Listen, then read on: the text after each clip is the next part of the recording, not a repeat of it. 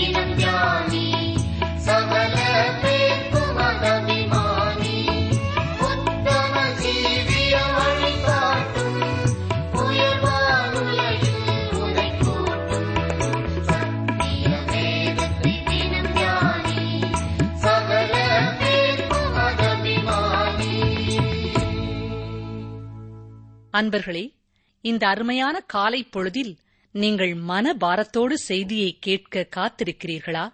கவலைப்படாதீர்கள், கர்த்தர் உங்கள் துக்கத்தை சந்தோஷமாக மாற்றுவார்.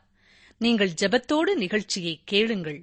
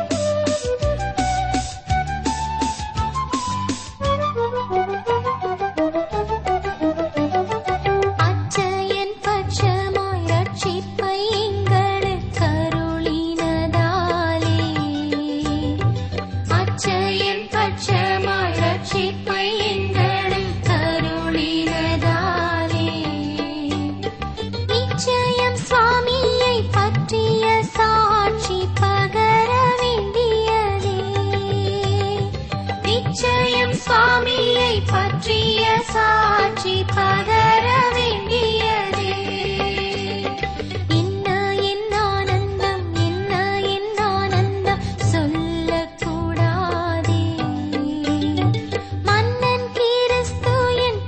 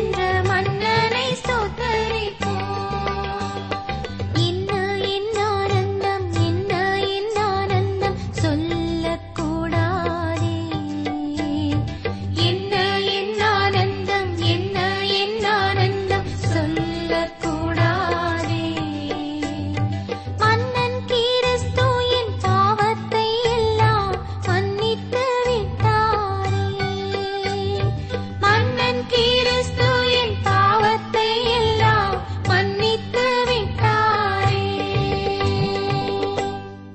எங்களுக்கு மிகவும் பிரியமான வேதாராய்ச்சி நேயர்களே, இன்று நாம் ஒன்று தெசலோனிக்கேயர் இரண்டாம் அதிகாரம் பதினோராம் வசனம் முதல் சிந்திப்போம். ஒன்று தெசலோனிக்கேயர் இரண்டாம் அதிகாரம் பதினொன்று பன்னிரெண்டாம் வசனங்களை வாசிக்கிறேன். மேலும் தம்முடைய ராஜ்யத்திற்கும் மகிமைக்கும் உங்களை அழைத்த தேவனுக்கு நீங்கள் பாத்திரராய் நடக்க வேண்டும் என்று தகப்பன் தன் பிள்ளைகளுக்கு சொல்கிறது போல நாங்கள் உங்களில் ஒவ்வொருவனுக்கும் புத்தியும் தேர்தலும் எச்சரிப்பும் சொன்னதை அறிந்திருக்கிறீர்கள். இங்கே மூன்று காரியங்களை அவர் குறிப்பிடுகிறார். முதலாவதாக புத்தி சொல்கிறேன் என்கிறார். இதன் பொருள் என்ன? பவுல் அவர்களுக்கு அருகிலே அவர்களுக்கு உதவி செய்கிறவர்களாக, அவர்களை உணர்வடை செய்கிறவர்களாக, அவர்களுக்கு நன்மை செய்ய விரும்புகிறார். இதே பொருளிலேதான் பரிசுத்த ஆவியானவரும் குறிப்பிடப்பட்டிருக்கிறார். ஞாபகம் இருக்கிறதா? யோவான் பதினாறாம் அதிகாரம் ஏழு முதல் பதினோரு வசனங்களிலே பரிசுத்த ஆவியானவரை குறித்து சொல்லும் பொழுது இவ்வாறுதான் இயேசு கிறிஸ்து கூறினார். கவனிங்கள், வாசிக்கிறேன். யோவான் பதினாறாம் அதிகாரம் ஏழு முதல் பதினோராம் வசனம் வரை. நான் உங்களுக்கு உண்மையை சொல்கிறேன், நான் போகிறது உங்களுக்கு பிரயோஜனமாயிருக்கும். நான் போகாதிருந்தால் தேற்றரவாளன் உங்களிடத்தில் வரார். நான் போவேனேயாயில் அவரை உங்களிடத்திற்கு அனுப்புவேன். அவர் வந்து பாவத்தை குறித்தும் நீதியை குறித்தும் நியாய தீர்ப்பை குறித்தும் உலகத்தை கண்டித்து உணர்த்துவார். அவர்கள் என்னை விசுவாசியாதபடியினாலே பாவத்தை குறித்தும், நீங்கள் இனி என்னை காணாதபடிக்கு நான் என் பிதாவினிடத்திற்கு போகிறபடியினாலே நீதியை குறித்தும், இந்த உலகத்தின் அதிபதி நியாயம் தீர்க்கப்பட்டதனாலே நியாய தீர்ப்பை குறித்தும் கண்டித்து உணர்த்துவார். பரிசுத்த ஆவியானவர் பகிர்ந்து கொள்ளப்படும் நற்செய்தியை பயன்படுத்துவார் என்ற எண்ணத்தோடு பயன்படுத்தப்படும் நற்செய்தியையே பரிசுத்த ஆவியானவர் பயன்படுத்துகிறவராயிருக்கிறார். அதாவது அவர் மனிதனுக்கு பாவத்தை குறித்தும் நீதியை குறித்தும் நியாய தீர்ப்பை குறித்தும் கண்டித்து உணர்த்துகிறார்.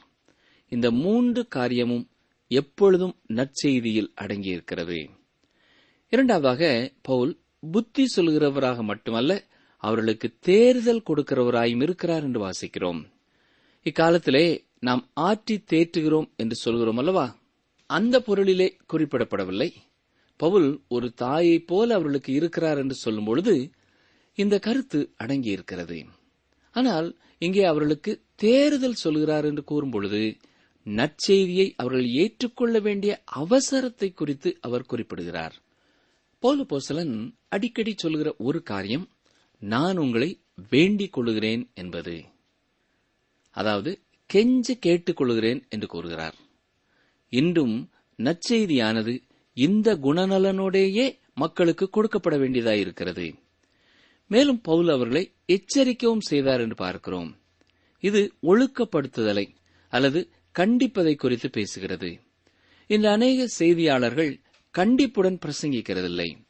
பூசி மெழுகி செய்தியை கேட்கிறவர்கள் கோபப்பட்டுவிடக்கூடாது என்பது போல பிரசங்கிக்கிறார்கள். நிகழ்ச்சியை கேட்டுக்கொண்டிருக்கிற எனக்கு அருமையான சகோதரனை சகோதரியே, கர்த்தருடைய வார்த்தை பிரசங்கிக்கப்படும் பொழுது ஒன்று, அதை கேட்கிறவர்கள் தங்கள் பாவத்தை குறித்த உணர்வடைய வேண்டும், அல்லது கர்த்தருடைய ஆறுதலை பெற வேண்டும், அல்லது புதிய ஒரு சத்தியத்தை கற்றுக்கொள்ள வேண்டும். இந்த மூன்றில் ஒன்று மக்கள் இருதயத்திலே நடைபெறவில்லை என்றால் அது ஆவியானவரால் பயன்படுத்தப்படாத வார்த்தையாய் போய்விடுகிறது. பவுலப்போஸ்தலனின் ஊழியங்களுக்கும் இன்றைய ஊழியங்களுக்கும் எவ்வளவு பெரிய வித்தியாசங்கள் இல்லையா? அருமையானவர்களே, வேத ஆராய்ச்சி மூலம் கடந்து செல்லும் கர்த்தருடைய வார்த்தைகள் ஒவ்வொன்றும் பாவ உணர்வை கொடுக்க வேண்டும், அல்லது மக்களை ஆறுதல் படுத்த வேண்டும், அல்லது புதிய சத்தியங்களை அறிந்து கீழ்ப்படியும்படியாய் அது கற்றுக் கொடுக்க வேண்டும். இதற்காக நீங்களும் தொடர்ந்து ஜெபியுங்கள். பதினோராம் வசனத்திலே அவர் கூறும் ஒரு காரியத்தை நாம் சற்றே கவனிக்க வேண்டும். உங்களை அழைத்த தேவனுக்கு பாத்திரராய் நீங்கள் நடக்க வேண்டும் என்றுதான் தகப்பனை போல புத்தி சொல்லி தேர்தல் படுத்தி எச்சரிப்பு கொடுக்கிறேன் என்று கூறுகிறார். எபேசு சபைக்கு அவர் கூறும் பொழுதும் இதே சத்தியத்தை குறிப்பிட்டிருக்கிறார். எபேசியர் நான்காம் அதிகாரம் முதலாம் வசனத்திலே, நான் உங்களுக்கு சொல்லுகிற புத்தி என்னவெனில், நீங்கள் அழைக்கப்பட்ட அழைப்புக்கு பாத்திரவான்களாய் நடந்து என்கிறார். தேவன் தம்முடைய பரிசுத்தவான்களை அவருடைய ராஜ்யத்திற்கென்று அழைத்திருக்கிறார். அவருடைய நித்தியமான ராஜ்யத்தின் மகிமைக்கென்று அழைத்திருக்கிறார். வேறு வார்த்தைகளிலே சொல்ல வேண்டுமென்றால், தேவனுடைய மகத்துவமான திட்டத்தையும் நோக்கத்தையும் புரிந்து கொள்ளுங்கள். அந்த நித்தியத்தை கண்முன் வைத்தவர்களாக அனுதின வாழ்க்கையை நடத்துங்கள். ஒன்று தெசலோனிக்கேயர் இரண்டாம் அதிகாரம் பதிமூன்றாம் வசனம், ஆகையால் நீங்கள் தேவ வசனத்தை எங்களாலே கேள்விப்பட்டு ஏற்றுக்கொண்ட போது அதை மனுஷர் வசனமாக ஏற்றுக்கொள்ளாமல் தேவ வசனமாகவே ஏற்றுக்கொண்டதினாலே நாங்கள் இடைவிடாமல் தேவனுக்கு ஸ்தோத்திரம் செலுத்துகிறோம். அது மெய்யாகவே தேவ வசனம்தான், விசுவாசிக்கிற உங்களுக்குள்ளே அது பலனும் செய்கிறது. ஒன்று தெசலோனிக்கேயர் முதலாம் அதிகாரம் ஐந்தாம் வசனத்திலே சொல்லும் பொழுது, எங்கள் சுவிசேஷம் உங்களிடத்தில் வசனத்தோட மாத்திரமல்ல வல்லமையோடும் பரிசுத்த ஆவியோடும் முழு நிச்சயத்தோடும் வந்தது என்று கூறினார். இங்கே கொடுக்கப்படும் கர்த்தருடைய வசனம் எவ்வாறு ஏற்றுக்கொள்ளப்பட வேண்டும் என்பதை குறித்து கூறுகிறார். ஒரு மனிதன் பரிசுத்த ஆவியின் வல்லமையோடு கூட நற்செய்தியை கொடுக்கும் பொழுது அது கர்த்தருடைய வார்த்தையாக ஏற்றுக்கொள்ளப்பட வேண்டும். நீங்கள் கர்த்தருடைய வார்த்தையை எப்படி பெற்றுக்கொண்டிருக்கிறீர்கள்? அதை கர்த்தருடைய வார்த்தை என்று எண்ணி பெற்றுக்கொண்டீர்களா, அல்லது அதை நீங்கள் கேள்விப்படும் பொழுது எரிச்சல் அடைந்தீர்களா? சில வருடங்களுக்கு முன்னர் ஒரு நாள் காலையிலே ஒரு சகோதரன் மிக கோபமாக வந்தார். அது ஒரு புதன்கிழமை காலை. அவரை சற்று ஆறுதல் படுத்தி அமர செய்த பொழுது அவர் சொன்ன காரியம் என்ன தெரியுமா? கடந்த இரண்டு நாட்களும் வானொலியிலே கொடுக்கப்பட்ட செய்தி தன்னை குறித்தே பேசப்பட்டதாகவும், யாரோ அவரை குறித்து எங்களிடத்திலே கூறியிருப்பதாகவும், அவரை பற்றியேதான் நாங்கள் வானொலியிலே பேசினோம் என்றும் கூறினார். அந்த சகோதரனை நாங்கள் முன்பின் பார்த்ததில்லை. அவருடைய பின்னணியும் எதுவும் எங்களுக்கு தெரியாது. பிரியமானவர்களே, அவர் கேட்ட வேத வசனங்கள் கர்த்தருடைய வார்த்தைகள். கர்த்தர் தன்னை குறித்து தன்னோடு பேசுகிறார் என்பதை உணராமல் செய்தியாளர் தன்னை குறித்து அறிந்தபடினாலேதான் பேசுகிறார் என்று தவறாக எண்ணிக்கொண்டார். கர்த்தருடைய வசனம் கர்த்தருடைய வசனமாக மற்றவர்களுக்கு கொடுக்கப்பட வேண்டும். அதே சமயம் அதை ஏற்றுக்கொள்கிறவர்கள் கர்த்தருடைய வார்த்தையாக அதை ஏற்றுக்கொள்ள வேண்டும். அவ்வாறு நீங்களும் ஏற்றுக்கொள்வீர்கள் என்றால் அது உங்கள் வாழ்க்கையிலே செயல்படும். அதன் மூலம் நீங்கள் பெற்றுக்கொள்ள வேண்டிய ஆசீர்வாதங்களை பெற்றுக்கொள்வீர்கள். அல்லது நமது செய்தி நேரங்கள் வீணாய் போகும் நேரங்களாயிருக்கும். இப்படி பவுலப்போஸ்தலன் கர்த்தருடைய வார்த்தையை கொடுத்து கொண்டு இருந்தார் என்று நாம் பார்த்தோம். அவர் கொடுத்தது கர்த்தருடைய வார்த்தையாயிருந்தபடினாலே, உப்பால் சாரமேறினதாயிருந்தபடினாலே சிலருடைய வாழ்க்கையிலே அது அவர்களை உருவாக்கியது. காயத்திலே உப்பு பட்டால் எப்படி எரியுமோ அப்படி பாவ வாழ்க்கையிலே இருப்பவர்களை கர்த்தருடைய வசனம் எரிச்சலூட்டும். அதே நேரம் கர்த்தருடைய வார்த்தை ஒளியாயும் இருக்கிறது. இன்று அநேகர் இருளை நேசிக்கிறார்கள், ஏனென்றால் அவர்கள் செயல்கள் எல்லாம் தீமையானதாயிருக்கிறது. இந்த அதிகாரத்திலே பவுல் சொல்லும் ஒரு முக்கியமான சத்தியம், இந்த உலகத்தில் இருக்கும் தேவனுடைய திருச்சபை இந்த உலகத்திற்கு தேவனுடைய குடும்பத்தை பிரதிபலிக்கிறதா இருக்க வேண்டும். விசுவாசிகளோடு ஒரு தாயை போல எப்படி பவுல் செயல்பட்டார் என்பதை பார்த்தோம். ஒரு தகப்பனுக்கும் மகனுக்கும் உள்ள உறவை போல அந்த உறவு எப்படி சபை மக்களுக்கு இருந்தது என்பதை பார்த்தோம். சிலர் கூறுவார்கள், எங்கள் திருச்சபை ஒரு குடும்பத்தை போல இருக்கிறது என்று கூறுவார்கள். ஏன் அப்படி சொல்லுவார்கள் என்றால், அங்கே சிறு பிள்ளைகளுக்கு அங்கே சிறு பிள்ளைகளுக்கு தனிக்கூட்டம், வாலிபர்களுக்கு தனிக்கூட்டம், பெரியவர்களுக்கு தனிக்கூட்டம், பெண்களுக்கு தனிக்கூட்டம், இளம் தம்பதியர்களுக்கு தனிக்கூட்டம் என்று வெவ்வேறு குழுக்களாய் இருப்பதனாலே அப்படி கூறுவார்கள். ஆனால் பிரியமானவர்களே, அது ஒரு குடும்ப திருச்சபை என்று சொல்ல முடியாது. கர்த்தருடைய திருச்சபை தேவனுடைய வெளிப்பாடாயிருக்க வேண்டும். நாம் இருக்கும் சமுதாயத்திலே கணவனுக்கும் மனைவிக்கும் உள்ள உறவு, பெற்றோருக்கும் பிள்ளைகளுக்கும் இடையே உள்ள உறவு அத்தனையும் சாட்சியுடையதாய் காணப்பட வேண்டும். தேவனுடைய அன்பை திருச்சபை இந்த உலகத்திற்கு காட்ட வேண்டும். தாயை போல எப்படி இரவு பகல் பாராமல் திருச்சபைக்காக உழைத்தார் என்பதை கூறினார். தாய் கோழியைப் போல எப்படி அவர்கள் மேல் கரிசனை உள்ளவர்களாய் இருந்தார் என்று கூறினார். எட்டு மணி நேரம் மட்டுமல்ல, இரவு பகலாய் அவர் அவர்களுக்காக உழைத்தார்.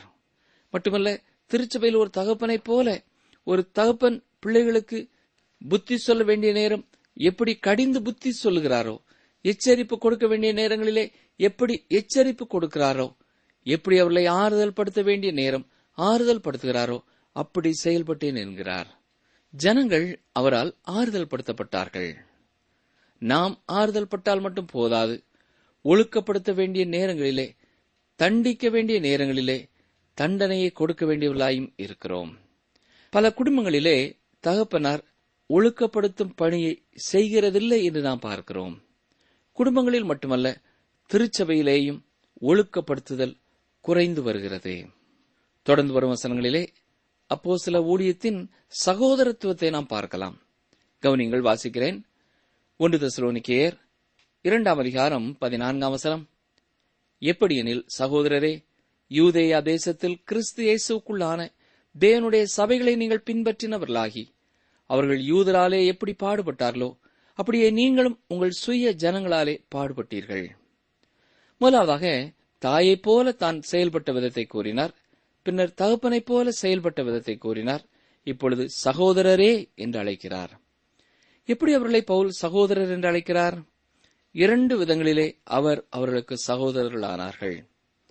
நமது இனமோ நிறமோ வித்தியாசமில்லாமல் நாம் அனைவருமே பாவம் செய்திருக்கிறபடினாலே பாவிகள் என்னும் சகோதரத்துவத்திலே நாம் உண்டாயிருக்கிறோம். பாவத்தினாலே உண்டான சகோதரத்துவத்திலே அன்புள்ள சகோதரத்துவம் இல்லை. நன்றாய் கவனித்து பாருங்கள். எப்பொழுதும் மற்றவர்களை நம்பக்கூடிய சூழ்நிலைகள் இல்லை. தெசலோனிக்கேயரை சகோதரர்கள் என்று பவுல் அழைப்பதற்கான காரணம் என்ன? யூதேயாவிலே விசுவாசிகள் எப்படி பாடுபட்டார்களோ அதே போல தெசலோனிக்கே பட்டணத்திலேயும் சுற்றியுள்ள ஜனங்களாலே அந்த விசுவாசிகள் பாடுபட்டார்கள். தெசலோனிக்கே சபையிலே யூதரல்லாத மக்கள் அநேகர் இருந்தார்கள். அவர்களும் அங்கே பாடு அனுபவித்தார்கள். எனவேதான் பவுல் கூறும்பொழுது, யூதேயா தேசத்திலே கிறிஸ்து இயேசுவுக்குள்ளான சபையை நீங்கள் பின்பற்றுகிறவர்களாகி அவர்கள் யூதர்களாலே எப்படி பாடுபட்டார்களோ அப்படியே நீங்களும் உங்கள் சுய ஜனங்களாலே பாடுபட்டீர்கள் என்கிறார். பாடுகளிலே சகோதரர்கள். பாடுகள் விசுவாசிகளை இணைக்கும் ஒரு கயிறை போல இருக்கிறது. உபாமம் முப்பத்தி இரண்டாம் அதிகாரம் பதினைந்தாம் வசனத்திலே, யெஷூரன் கொழுத்து போய் உதைத்தான், கொழுத்து ஸ்தூலித்து நினம் துண்டின போது தன்னை உண்டாக்கின தேவனை விட்டு தன் ரட்சிப்பின் கண்மலையை அசட்டை பண்ணினான் என்று வாசிக்கிறோம். இன்றும் செல்வ செருக்கினாலே வாழுகிற திருச்சபைகளும் தேவனை அசட்டை பண்ணுகிறதாய் இருக்கிறது. அப்படிப்பட்ட சபைகளுக்கு பாடுகள் மிக அருகில் இருக்கின்றன. இன்று பல திருச்சபைகளிலே மக்கள் எழுப்புதலுக்காக ஜெபித்துக் கொண்டிருக்கிறார்கள். ஒவ்வொரு வாரமும் குறிப்பிட்ட நேரத்திலே ஒன்று கூடி சபைகளின் எழுப்புதலுக்காக ஜெபிக்கிற ஜெபக்குழுக்கள் உண்டு. ஆனால் எந்த ஒரு ஜெபக்குழுவும் எழுப்புதல் உண்டாக பாடு கடந்து வரும்படி ஜெபிக்கிறதில்லை. தெய்வ வசனங்களை படிப்பதற்கான ஆவல் இந்நாட்களிலே மக்களுக்குள்ளே கடந்து வந்திருக்கிறது. சிலர் இதை எழுப்புதல் என்று சொல்கிறார்கள். ஆனால் பிரியமானவர்களே, திருச்சபைகளுக்குள்ளே எழுப்புதல் உண்டாகும் பொழுது அது எல்லாராலும் காணப்படக்கூடியதாயிருக்கும். இது எழுப்புதல் தானா என்று யாரும் யாரை பார்த்தும் கேட்க வேண்டிய சூழ்நிலை இருக்காது. ஆனால் பிரியமானவர்களே, திருச்சபைக்கு பாடு வரும் என்றால் விசுவாசிகள் ஒருவரோடு ஒருவர் நெருக்கமானவர்களாய் மாறுவார்கள். இந்த நாட்களிலே சபைகளுக்குள்ளே இருக்கிற போட்டி பொறாமைகள் மறைந்து உண்மையான விசுவாசிகளுக்குள்ளே ஒரு அன்பும் ஐக்கியமும் உண்டாகும். பல காரியங்களிலே அவர்களுக்குள்ளே கருத்து வேறுபாடுகள் இருக்கலாம். ஆனாலும் கிறிஸ்து இயேசுவுக்குள்ளாக இவன் எனது சகோதரன், இவள் எனது சகோதரி என்ற ஐக்கியம் அப்பொழுது உண்டாகும். நாம் அனைவரும் தேவனுடைய குடும்பத்திலே இருக்கிறோம். இதை இந்த உலகத்தின் முன் காட்ட வேண்டியவர்களாயிருக்கிறோம். பாடு வந்தபின் தான் காட்டப் போகிறேன் என்று இல்லாமல் இப்பொழுதே கிறிஸ்துவுக்குள் சகோதரத்துவ அன்பை மற்றவர்கள் காண நாம் வாழும் பொழுது அநேகர் கிறிஸ்துவண்டை இழுத்துக் கொள்ளப்படுவார்கள். நாம் எழுப்புதலுக்காக ஜெபித்தோம் என்றால் குறுக்கு வழியிலே எழுப்புதல் வரும் என்று எதிர்பார்க்கிறோம். இல்லை பிரியமானவர்களே, எழுப்புதலை உண்டு பண்ணக்கூடிய ஒரு சூழ்நிலையை தேவன் உண்டு பண்ண வேண்டும் என்று ஜெபிப்போமாக. கடந்த நாட்களிலே மக்கள் பாடுகளின் மத்தியிலே இருந்தபொழுது இருளான நாட்களிலே கஷ்டமான வேளைகளிலேதான் எழுப்புதல் உண்டாயிற்று. ஒரு பெரிய புரட்சி ஏற்படக்கூடிய சூழ்நிலை வந்தது. அப்படிப்பட்ட நேரங்களிலேதான் எழுப்புதல் உண்டாயிற்று. நமது தேசத்திலேயும் தேவன் எழுப்புதலை அனுப்பும்படியான அதற்கான சூழ்நிலையை ஏற்படுத்தும்படியாய் ஜெபிப்போமாக. ஒன்று தெசலோனிக்கேயர் இரண்டாம் அதிகாரம் பதினைந்து பதினாறாம் வசனங்களை பாருங்கள்.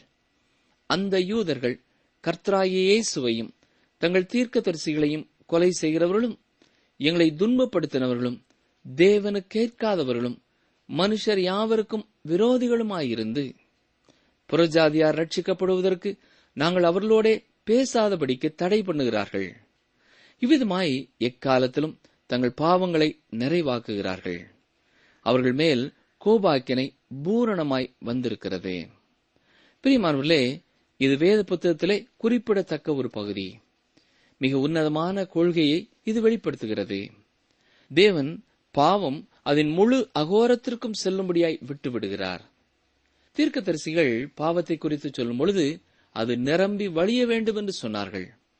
அப்படி பாவம் நிறையும்படியாய் தேவனும் விட்டுவிடுகிறார். எனக்கு விருப்பமானபடியெல்லாம் செல்லும்படியாக தேவன் என்னை விடாமல் தடுத்து விட்டார் என்று பிசாசானவன் சொல்லாதபடி தேவன் பாவம் எந்த எல்லைக்கு செல்ல வேண்டுமோ அந்த எல்லை வரை செல்ல அனுமதித்து விட்டார். மேலும் மகா உபத்திரவ காலத்திலே பிசாசானவன் தனது முழு வலிமையோடும் கூட இந்த உலகத்திலே செயல்பட போகிறான். என்றாலும் நாள் ஒன்று வருகிறது, தேவன் அவனை நித்தியமாய் தனது பிள்ளைகளை விட்டு தூரமாக்கி அவனை அக்கினியும் கந்தகமும் ஏறுகிற அக்கினி கடலிலே தள்ளப்போகிறார். நிகழ்ச்சியை கேட்டுக்கொண்டிருக்கிற எனக்கு அருமையான சகோதரனை சகோதரியே, உங்கள் மூலமாய் ஆண்டவராய் இயேசு கிறிஸ்துவை இரட்சகராக கண்டுகொண்டவர்களுக்கு நீங்களும் ஒரு தாயைப் போல நேரம் செலவு செய்து கர்த்தருக்குள்ளே அவர்களை வளர்த்து விடுங்கள். ஒரு தகப்பனைப் போல கண்டிக்க வேண்டிய நேரங்களிலே கண்டித்து, போதிக்க வேண்டிய நேரங்களிலே போதித்து, ஆறுதல் படுத்த வேண்டிய நேரங்களிலே அவர்களை ஆறுதல் படுத்துங்கள். நமது வாழ்க்கையிலேயும் இப்படிப்பட்ட காரியங்களை செய்யும்படியாக தேவன் நமக்கு தந்திருக்கும் ஊழியர்களுக்காக, பத்திரிகைகளுக்காக, நிகழ்ச்சிகளுக்காக கர்த்தருக்கு ஸ்தோத்திரம் செலுத்துங்கள். கர்த்தருடைய வசனம் பிரசங்கிக்கப்படும் பொழுது அதை கர்த்தருடைய வசனமாக கேட்டு உணர்வடைந்து கீழ்ப்படிந்து கற்றுக்கொள்ள வேண்டிய காரியங்களை கற்றுக்கொள்ள ஆயத்தமுள்ளவர்களாயிருப்போமா? நமது தேசத்திலே தேவன் எழுப்புதலை அனுப்புவதற்கான ஆயத்தங்களை செய்யும்படியாய், சூழ்நிலைகளை உண்டாக்கும்படியாய் தொடர்ந்து கருத்தோடு ஜெபம் செய்வோம். ஜெபிப்போம். எங்களை நேசிக்கிறீர்கள் அன்பின் கர்த்தாவே, அப்போஸ்தலனாய் பவுல் தெசலோனிக்கே சபையை நேசித்து தாயைப் போல, தந்தையைப் போல, சகோதரரைப் போல அவர்கள் மத்தியிலே செய்த ஊழியங்களுக்காக நாங்களும் நன்றி செலுத்துகிறோம் ஐயா. எங்கள் வாழ்க்கையிலேயும் நீர் கொடுத்திருக்கிற அப்படிப்பட்ட ஊழியக்காரர்களுக்காக, ஊழியக்காரிகளுக்காக உமக்கு ஸ்தோத்திரம் செலுத்துகிறோம். ஊழியக்காரராய் இந்த நிகழ்ச்சியை கேட்டுக்கொண்டிருக்கிற ஒவ்வொருவரும் கூட தாங்கள் பணி செய்யும் இடத்திலே அவர்களை நம்பி நீர் கொடுத்திருக்கிற ஆத்துமாக்களுக்கு செய்ய வேண்டிய பணிவிடையை உற்சாகத்தோடும் சந்தோஷத்தோடும் மனுஷர்களுக்கென்று செய்யாமல் கர்த்தருக்கென்று மனப்பூர்வமாய் செய்ய கிருபை செய்யும். எல்லா திருச்சபைகளுக்குள்ளும் பாடு வரும் பொழுதுதான் சகோதர சிநேகம் என்று உண்டாகாமல் இந்நாட்களிலேயே தங்கள் கருத்து வேறுபாடுகளுக்கு மேலாய் கிறிஸ்துவின் சகோதரத்துவத்தை உணரவும், அறிக்கையிடவும், அனுபவிக்கவும் நீரே கிருபை செய்ய வேண்டும் என்று கெஞ்சுகிறோம். இந்த நிகழ்ச்சியை கேட்டுக்கொண்டிருக்கிற ஒவ்வொருவருடைய குடும்பங்களையும் கர்த்தர் ஆசீர்வதித்தருளும். டி டபிள்யூ ஆர் ஊழியங்களுக்காக ஜெபிக்கிற, உதவி செய்கிற, தாங்குகிற குடும்பங்களையும் கர்த்தர் பொறுப்படுத்திக் கொள்வீராக. தேவையோடு இருக்கிற ஒவ்வொருவருடைய தேவைகளையும் நீர் சந்தித்தரலும். சுகவீனமாயிருக்கிற நம்முடைய பிள்ளைகளுக்கு நல்ல சுகத்தையும் பலத்தையும் தாரும். விடுதலை தேவையானவர்களுக்கு விடுதலையை தாரும். இன்னமும் பற்பல காரணங்களினாலே சமாதானத்தை இழந்து போயிருக்கிறவர்களுக்கு அவர்கள் வாழ்க்கையின் சூழ்நிலைகளின் மத்தியிலே அவர்கள் எப்படி செயல்பட வேண்டும் என்பதை கற்றுக் கொடுத்து உலகம் கொடுக்க முடியாத, உலகம் எடுக்க முடியாத சமாதானத்தை கொடுத்தருளும். என்னிடத்திலே ஜெபிக்க வேண்டும் என்று கடிதம் எழுதிய, தொலைபேசி மூலமாக எங்களோடு தங்கள் கஷ்டங்களை பகிர்ந்து கொண்ட ஒவ்வொரு சகோதரனுக்காக, சகோதரிக்காக நாங்கள் ஜெபிக்கிறோம். ஒருமுறை கூட உம்முடைய சமூகத்திலே அவர்களை நினைக்கிறோம். தனிப்பட்ட வாழ்க்கையிலே, குடும்ப வாழ்க்கையிலே அவர்கள் தேவைகளை சந்தித்து அவர்களுக்கு விடுதலைகளை கொடுத்து, வெற்றிகளை கொடுத்து, மீட்பை தந்து, வழிநடத்தலை கொடுத்து அவர்களை ஆசீர்வதிக்க ஒப்புக் கொடுக்கிறோம். மீட்பர் இயேசு கிறிஸ்துவின் வல்லமையுள்ள நாமத்தினாலே தாழ்மையோடு ஜெபிக்கிறோம் பிதாவே, ஆமேன்.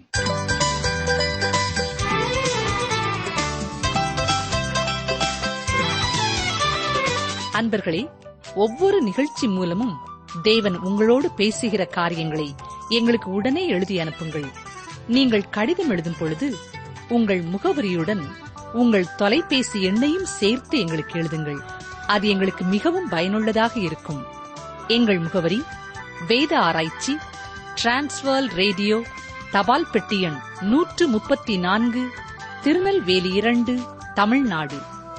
மீண்டும் கூறுகிறோம்: வேத ஆராய்ச்சி, டிரான்ஸ்வர்ல் ரேடியோ, தபால் பெட்டி எண் நூற்று முப்பத்தி நான்கு, திருநெல்வேலி இரண்டு, தமிழ்நாடு. எங்கள் தொலைபேசி எண் தொன்னூற்று நான்கு நாற்பத்தி இரண்டு இருபத்தி ஐந்து இருபத்தி ஆறு இருபத்தி ஏழு. மீண்டும் கூறுகிறோம்: தொன்னூற்று நான்கு நாற்பத்தி இரண்டு இருபத்தி ஐந்து இருபத்தி ஆறு இருபத்தி ஏழு. எங்கள் இமெயில் முகவரி தமிழ் டிடிபி அட் ரேடியோ எட்டு எட்டு இரண்டு டாட் காம்.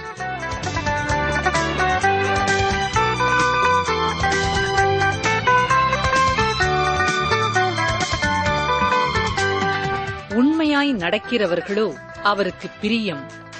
நீதிமொழிகள் பனிரெண்டு இருபத்தி இரண்டு. உண்மையாய் நடக்கிறவர்களோ அவருக்கு பிரியம். நீதிமொழிகள் பனிரெண்டு இருபத்தி இரண்டு.